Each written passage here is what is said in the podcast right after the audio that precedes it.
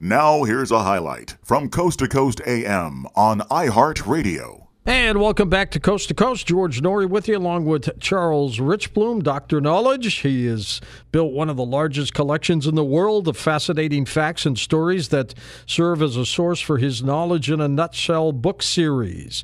Charles served as news and sports editor of WJAS in Pittsburgh, taught college journalism. He founded a news service, Century Features, which syndicated interesting facts and tidbits to newspapers and radio stations worldwide as well.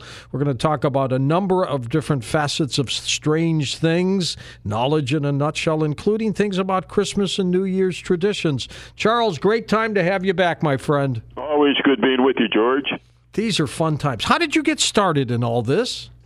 Well, it goes back to uh, many, many years ago, uh, more than 50 years ago, in fact. My gosh. I was a, a teenage uh, intern at a radio station in my hometown of Pittsburgh, and they had me working on uh, July 4th since I was the youngest one there. They had me working on the July 4th holiday, and my job was to clear the news wires. Of course, we didn't have computers back then. The news came over teletypes and uh, my main job was to tear off the sheets of paper as the news came across the teletype and hang the stories up on the nails up on the wall.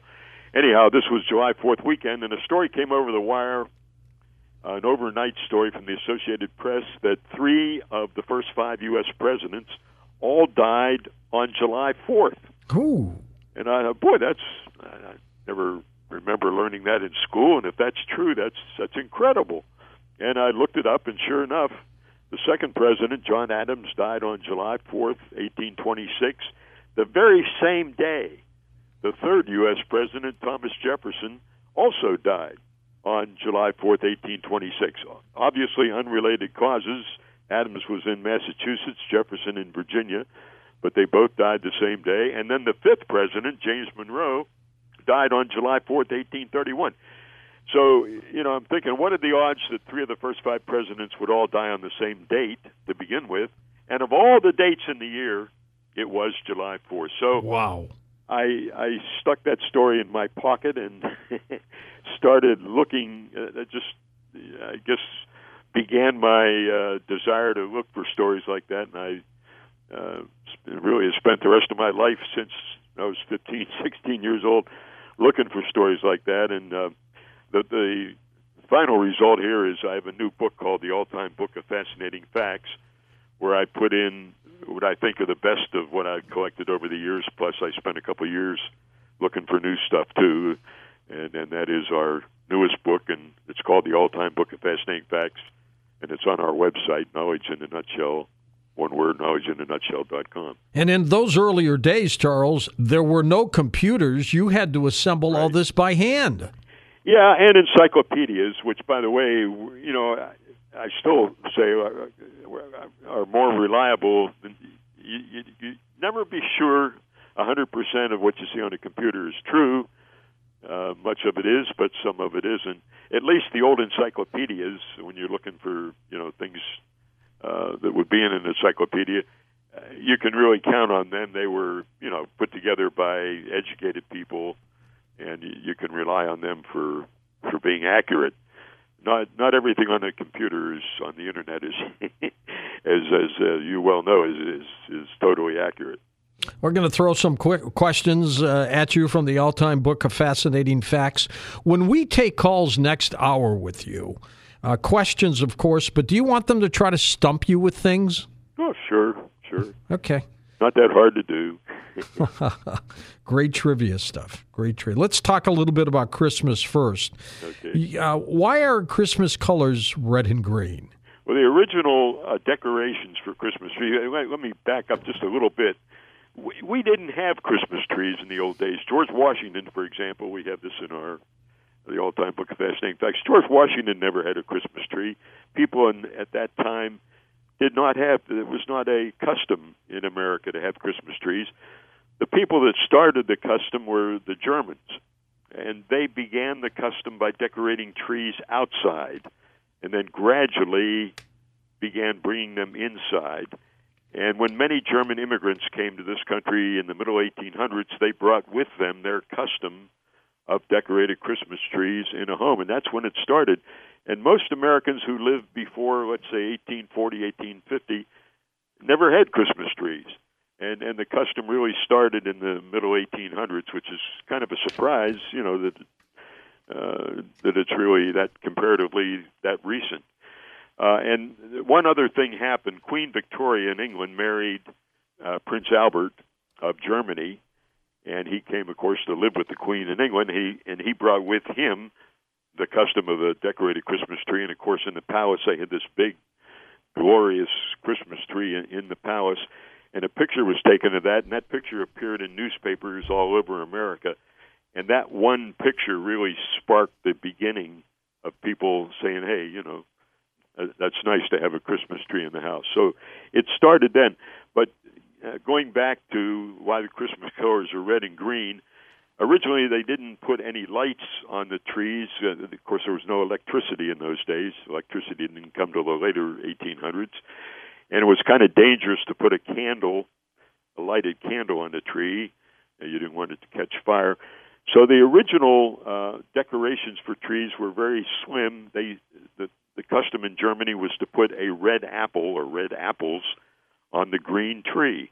Huh. That started the tradition of having the Christmas colors be red and green. Is that the same with Santa too? What's that? Where The they colors? gave they gave him a you know that red outfit? Well, that was an artist, uh, would you believe, for Coca Cola. It was a Coca Cola ad in the early 1930s. Really? Yeah, that gave us uh, our current picture of Santa Claus. Uh, and the, the guy, I'm trying to think of his name right now, it slips my mind, but the artist who created that ad for Coca Cola, uh, it was in 1932.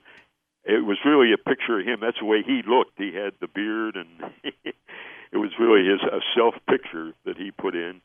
And before that, Santa, there were many variations of what Santa Claus looked like, and it's really the, the picture from that 1932 Coca-Cola ad that we know Santa Claus as today. Haddon Sundblom. Yeah, no, very good, George. How about that? Very good. See, I read your books, Well, that, that's great. That's very good. but I didn't know it was Coca Cola that uh, started that tradition, yeah, and it took off like a rocket. And then if I could, uh, this, this brings uh, tears to your eyes when you hear this story. Uh, the little girl who wrote the letter to the uh, to a New York newspaper. Yes. Uh, she was eight Is is there a. Santa? Right? yeah, let me just give that story because it's just so beautiful. Uh, anyhow, this little girl, her name was Virginia O'Hanlon. She was eight years old in 1897, and she asked her father one day, "Is is there really a Santa Claus?" And the father didn't really know quite how to answer, so he said, well, why, "Why don't you write a letter to the New York Sun, which was a prominent New York newspaper at that time?" So she did. She sat down and wrote a letter, and an editor by the name of Francis Church answered Virginia's letter in what became one of the most famous newspaper columns of all time. And just, if I can just, some of this is just so beautiful. Oh, absolutely. Go ahead. Uh, he said, Yes, Virginia, there is a Santa Claus. He exists as much as love and generosity and devotion exist. Thank God he lives because he will continue to uh, continue to make glad the heart of childhood. And it's just such a beautiful answer. There's more to it, of course. We have the whole letter, by the way, in our uh, all-time book of fascinating facts. But And it tells it all right there. yeah, and when he said, "Thank God he exists and will make glad the heart of childhood," I mean that's that really says it all. And by the way, she lived. She became a. She grew up obviously and became a uh, school teacher in New York, in the New York public school system. She lived over the 1970s. Uh, she died in her 80s. I wonder if she read that letter to her class every year. Uh, probably. You would think so. she was famous. Miss O'Hanlon was Virginia. Where is it Christmas every day of the year? How about that? There are three places in the world where there where it is Christmas every day. There's one island in the Indian Ocean. Uh, it's uh, a territory of Australia, and its name is Christmas Island. It was Uh, all right. it got its name because it was discovered on a Christmas day. There's also an island in the Pacific named Christmas Island, and there's one off the coast of Nova Scotia Uh, the first two were named Christmas Island because they were discovered on uh, Christmas Day. But the third one, the one off the coast of Canada in Nova Scotia, uh, there was actually a guy named, it was his last name, Christmas, one of the early settlers there. And so they, uh, the island was named after him, uh, a real person.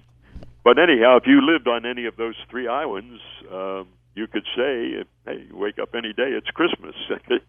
You're right; it's Christmas there every day on Christmas Island.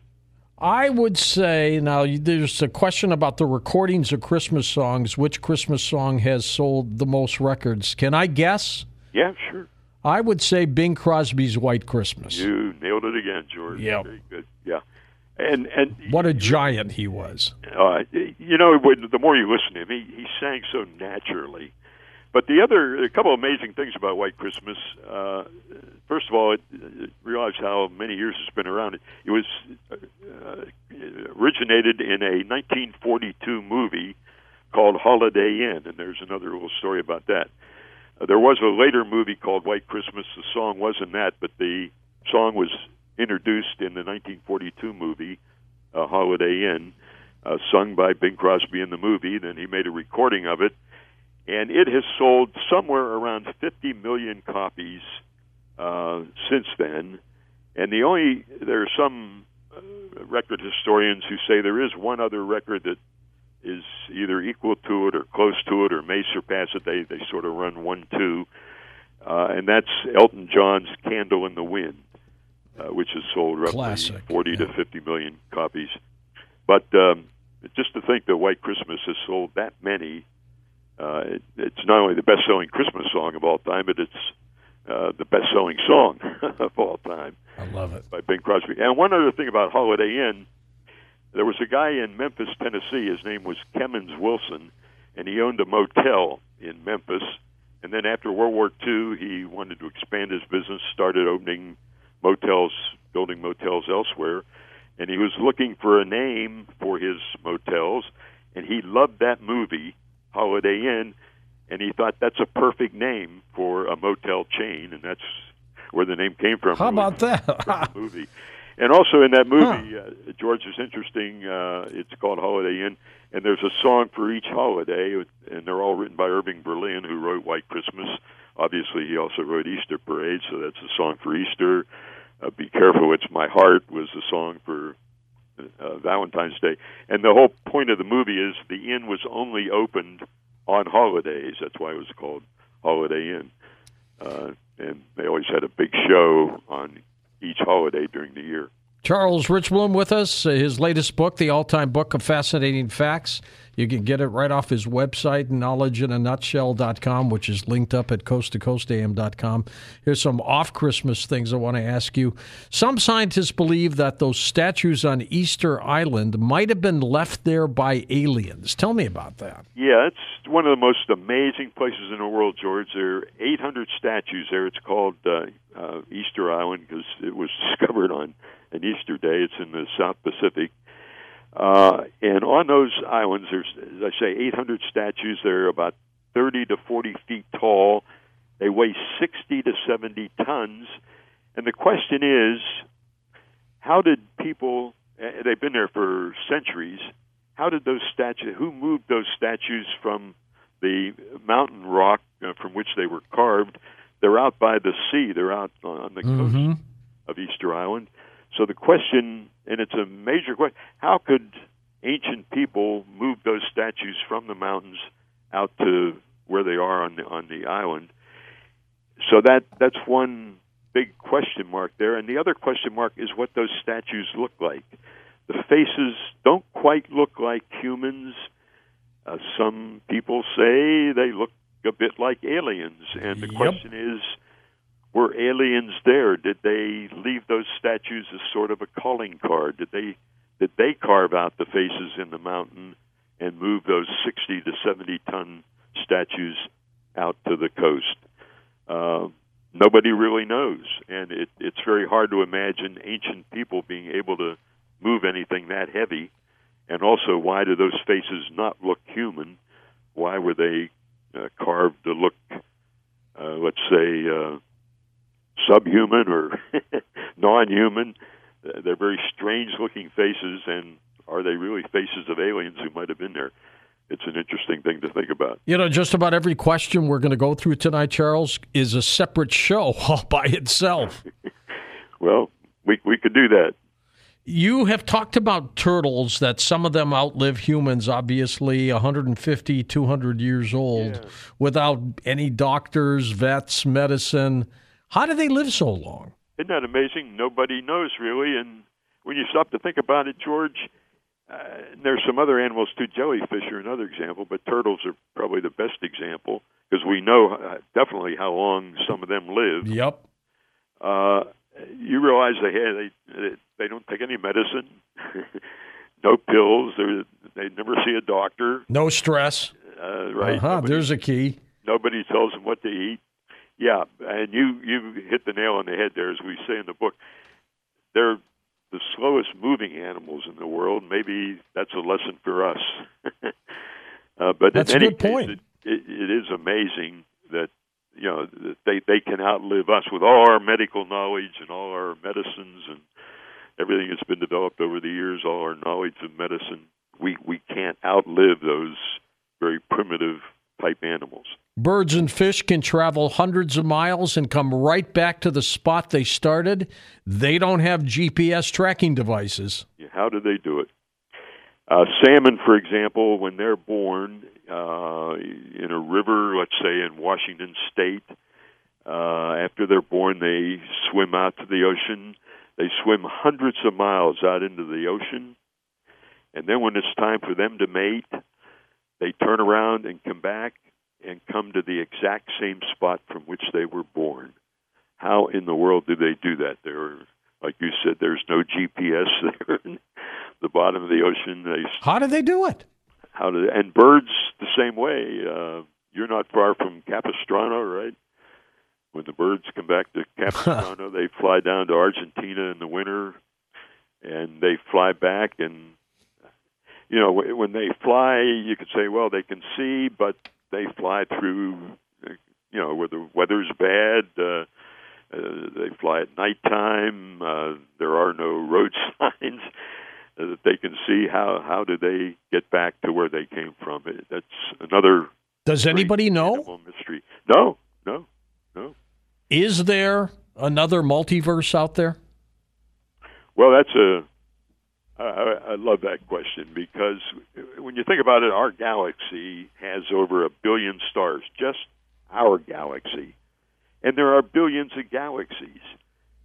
And uh, it, but is this the only universe? We have all that, we, you know, which also leads to the question: Are we the only humans? Are we the only people in the whole universe? With all those billions and billions and billions of stars, with this little Earth, which is one of the smallest uh, places in the whole wide universe, uh, could it be possible that we're the only people like this in, in all the it, it just you know defies mathematical possibility with all the billions and billions of of galaxies and then in all those galaxies all the billions and billions of stars. And then it leads to the question well you know maybe that's not even it. Maybe there's another universe out there just like this one maybe there's mm-hmm. two or mm-hmm. three of them, and that's something. Uh, think about tonight when you lay down and go to bed. Listen to more Coast to Coast AM every weeknight at 1 a.m. Eastern and go to coasttocoastam.com for more.